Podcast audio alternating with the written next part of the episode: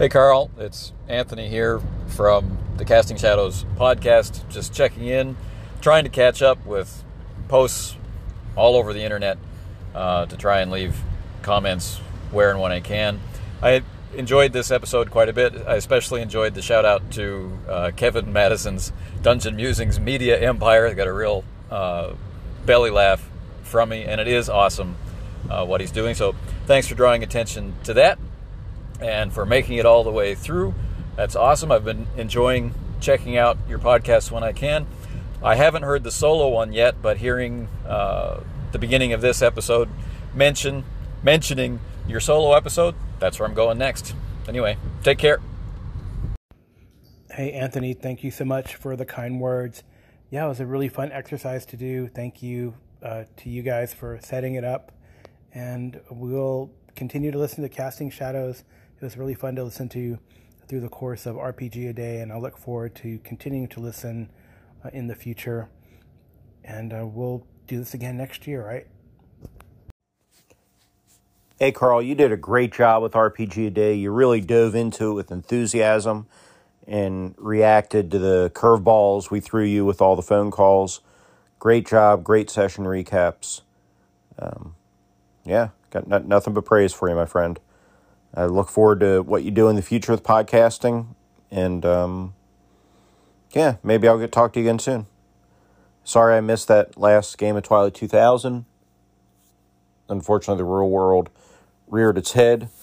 Um, but it, will be interesting the next session because that T72 is faster and tougher than that M113 APC that the players have. In fact, the M113 really doesn't have a chance since, you know, as a 50 cal, not a toe on there. So we'll, we'll see what happens. Take care. Hey, Carl. I do have an alibi fire for some of your last couple RPG days. I think playing in a bunch of systems is interesting and neat, but honestly, I I think there are negatives too. We we find ourselves using the wrong names for for things in systems, or we ask, "Is this does this game do this?" No, oh, that was this other game, and it's easy to confuse the systems when you're running them together. This is especially true with systems that have similar mechanics. The I I don't know these days I almost wonder. So I think we looked at it was something like seven. I I play in seven different games every two weeks. You know, every two weeks I'm in seven different games, and and I almost wonder if that's not too many. To be honest, I wonder about cutting that back. Uh, but there was something else for system I wanted to comment on.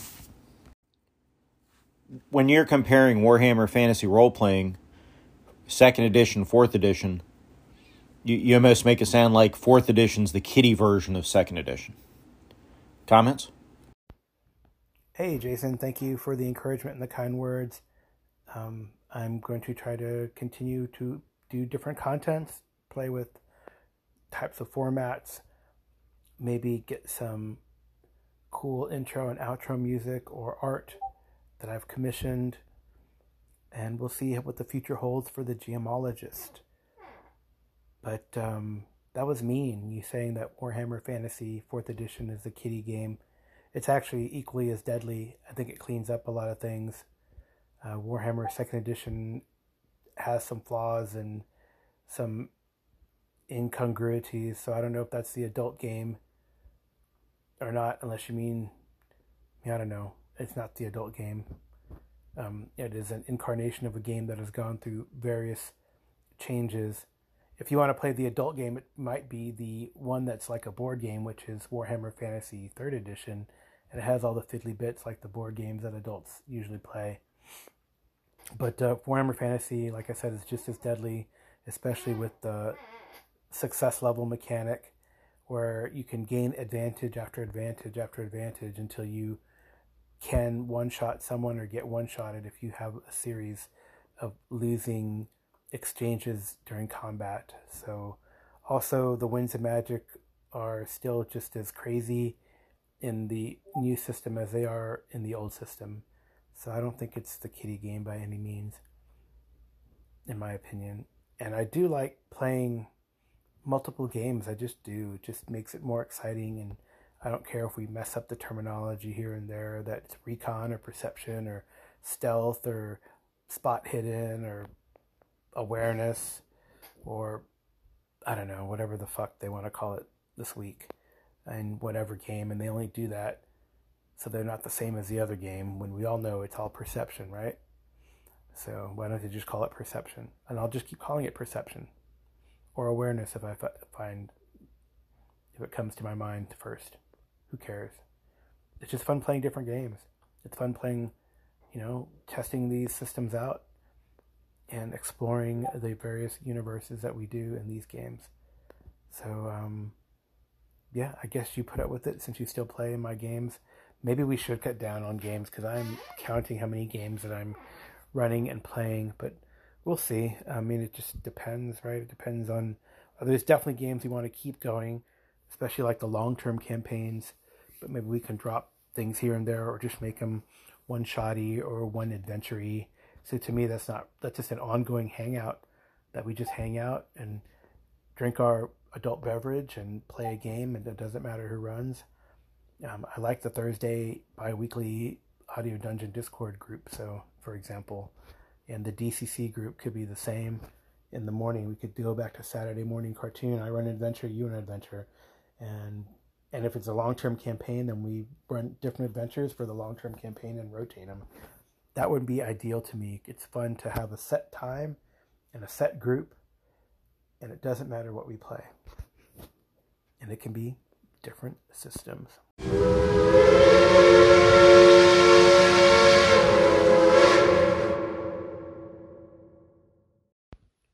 Let's try this again. Last night, I ran a session of our war, ongoing Warhammer Fantasy 4th Edition campaign, The Enemy Within. Specifically, we're running Enemy in the Shadows. It was called in first edition Shadows over Bogenhafen. So there are two phases, there are two parts to this game. The first part, uh, in a, in a way, this is a side quest. The players have made friends with Primus von Bilthofen, who is the son of Leopold von Bilthofen, and he is somewhat of a dandy. His father has even, even though there's primogeniture in the world, his father has looked over him for becoming an heir. So he wants to. He's more of a book learner. He likes to dress dress in fine clothes. He has a female valet. Um, but uh, you know he wants to impress his father like most sons, I guess. So, because he's like kind of tall and lanky, he seems to have the body type of of an elf, and he his valet saw the one of the player characters who's an elven knight walking around with uh, another of the player characters, uh, Reginald, who is a um, an on not an envoy. He is some sort of functionary who deals with nobility. I can't remember the exact career. He saw them a few. She saw them a few days ago in Schaffen, Schaffenfest, and said, "Wow, that looks like my my lord." So she um, she invites them to meet the Primus. They hit it off. He says, "Hey, do you want to go in the joust for me?"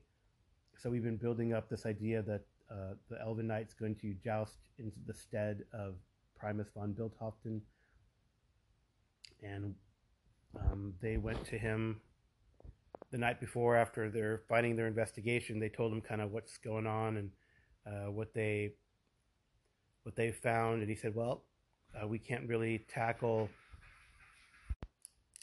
The night before the joust, maybe feeling that the screws of this shadow organization, the Ordo Septenarius, made up of some prominent merchant families in the town of Bogenhofen are trying to frame them for murder or whatever, they decided not to stay at the inn um, where they were at in order to also avoid trouble because it looked like a bunch of men from the Stevedores Guild, who they later have learned are kind of not in league, but are paid well by the Merchants Guild to do dirty work. Um, they decided not to cause more trouble and they headed back to their pavilions at Schaffenfest to stay with the Duke's household. So they're having this interview with Primus. He says, "Well, I'm just me," but if something comes of it, you have my backing, and I'm I can be your patron. But you know, it'd be good for us to make some points with my, my dear old dad. So um, we start we started the session with that kind of interview. They did really well. They presented their case very well. Made made a great role. I think it was a critical role, which gives so so. Primus says, "Yes, I believe you. I'll support you as best I can. Hey, here's the you know armory. If you need to to grab anything, they grab mainly. I mean, the he had promised the Elven Knight the trappings of his next the next uh, level in the career already if he had performed well in the joust or base, performed in the joust. I mean, Primus wasn't. He was expected to be unhorsed in the first pass and laughed at. So you know he got this Elven Knight to go in instead. Anyway, so he opens up the armory. They take. Uh, they don't. They're pretty good. They didn't take anything super fancy. Um, just some some leathers and some livery of the von Bilthofen family. And they took bows as well. So the Elven Knight doesn't have any compunction using bows. He is an elf. So uh, they just stay there at the pavilion. The next day we do the joust.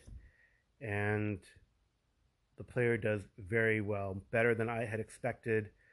I kind of gave him four rounds of jousting against different opponents, and he he won by points in the first joust. We did a three pass joust as I I kind of made this up as I went along. There's no rules for jousting that I could find, but uh, I looked online and there is like a point system from the 14th century that I implemented, and uh, when we added up all the points with the players in the gallery, kind of shouting shouting his name and encouragement and making sure the judges got all the points. Um, he, uh, the character won by points the first time around. Uh, broken lances and all that kind of cool stuff. The second one, he unhorsed his opponent. I think this was the one. I think he knocked his opponent unconscious. He just nailed him really hard. Um, got rolled a critical. I think this is the one where he crumpled yeah, I think this was the one where he crumpled his opponent's hand into the shield, and the guy just kind of fell off his horse unconscious. The third round, so he, he's made it through two rounds, and people are like freaking out. The at, at, after this round, seeing him win once, the Duke is like, "Well, I guess I'm impressed." Seeing him win twice, he's like, "Something's something's up." So he runs he he's to run. It looks like he's to go to the pavilion and, and find all this out. So the character, so Primus is watching in the crowd, dressed as like a peasant or something. The players encouraged him to do that, but then when they see his father going to go check on him, um, they uh, everyone runs to the pavilion where he's there. His valet runs there too.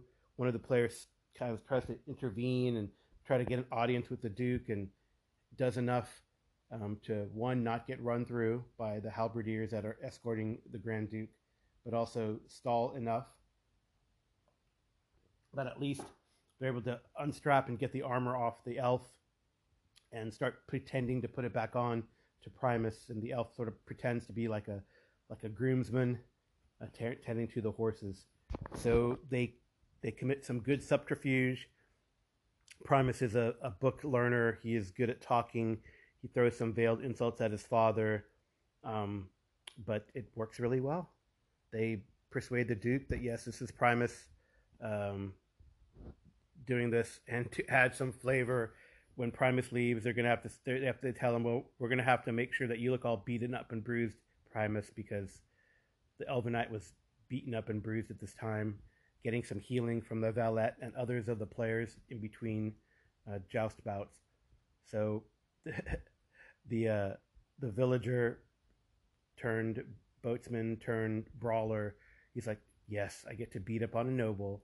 So he smack he smacks his you know Primus's legs to mirror the bruises that you know the Elven Knight has taken from the joust, etc. They dirty him up, but Primus is cool with this. He's you know his end goal is to make his father proud of him, right, and make his father think that he is not just a scholar, that not just a scholar and book learner that he is, but also a warrior, right?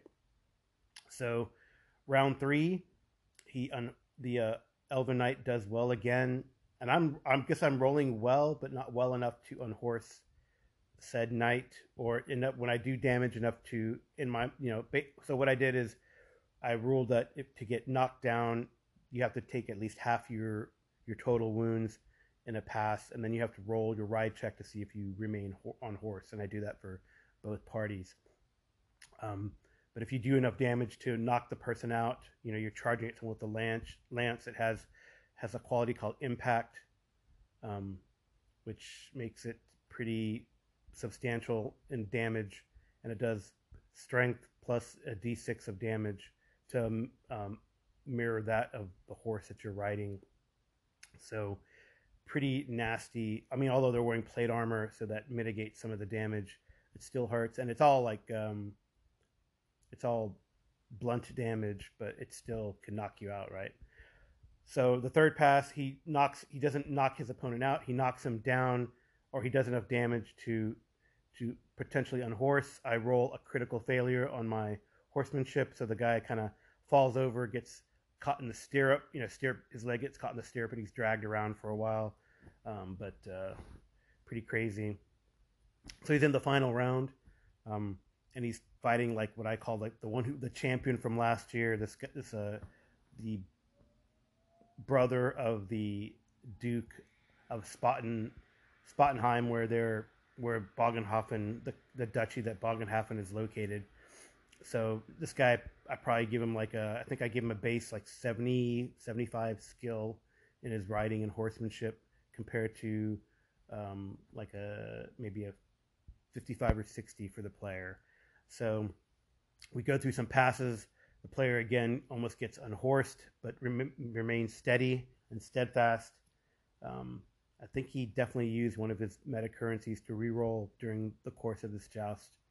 And then um, he nails this guy, hits him in the head with a critical, almost, you know, sends him head over heels from the horse and wins the tournament. But then is smart enough to rush back into the pavilion and switch places again uh, with the Duke's son. So, uh, and the Duke citing, you know, doesn't want to risk his friend who's all beat up, his new friends is all beat up, goes outside and cites precedent that the winner of the joust can refrain from um, participating in the grand melee so that others may have glory that day. So uh, it was pretty cool. They did continue their investigations. They found out some more interesting rumors. They also found that the, the, the consequences of their their thievery in the night has caused the brothers to come to blows publicly, one accusing the other of stealing money from them. Uh, they they kind of circulate this rumor of one brother since they found a letter that he didn't like his brother and was jealous. Um, so they're kind of feeding the flames of that, and this kind of may, might hinder or disrupt or cause the in their mind the Ordo Septenarius to make some mistakes. So they do some other legwork and what i think i like about this adventure is that there are various ways you can get to find what you need to find depending on the strengths of the players. And these players are not they're not the kind of well one of them is like a bookish learny type but the other ones you know they hit they hit the pavement and they you know they question the beggars and, and villagers in the town. Uh, one of them who has become, uh, well, he had a revelation in the Temple of Shallya, is now helping at the soup kitchen, and he learns that beggars are get going missing in another part of town. So then they, at night, while the chaos moon is low in the sky and shedding its sickly green light onto the town, which is definitely odd, and they know something is building to something nefarious. They they go to this location where the beggars are going missing from, and there's a series of warehouses, 58 of them, but they have some leads on the family, and the, each warehouse has a number and the family crest. So the families that are part of this Ordo Septenarius, they hit home in on those crests, and they find a potential location where things look like they've been moved around. but uh, that might have to wait for the next day. Um, not wanting to stay outside all night and get that bathe in that corrupting Morrslieb light, they retire back across um, out of the city back to Schaffenfest and the pavilions of the Duke, um, armed and armored and ready to go, maybe rest, resting so that they'll be ready to go armed and armored to disrupt whatever foul plans the Ordo Septenarius has. So it was a it was a good session. Again, the highlight was the joust. It was pretty cool to see that come to fruition. Honestly, I don't know if Primus von Bilthofen has another role in the saga. Hopefully, they're all like, "Oh, I bet she's going to turn into like a chaos guy and or something like that." They're kind of concerned about betrayal and um, and all that. That's one of the themes in in the campaign is is things do not always look as they seem, and then betrayal is a big one. So they're hoping that this guy doesn't betray them um, or succumb to chaos down the road, or is part of chaos already. Right? They don't know. But uh, hey, they got a patron. They have someone who can arm them. Um, the group, the Schaffenfest is going to be over the next day, and all these people are leaving. But Primus said definitely look him up, and if you need to, because these are powerful merchants in the city, and if things go south and you need to flee the city, you can have refuge in Karaberg. So um, they have a quote unquote safe house somewhere in the country. Hmm. We'll see how it goes. But uh, thank you for listening. That is Warhammer Fantasy Roleplay.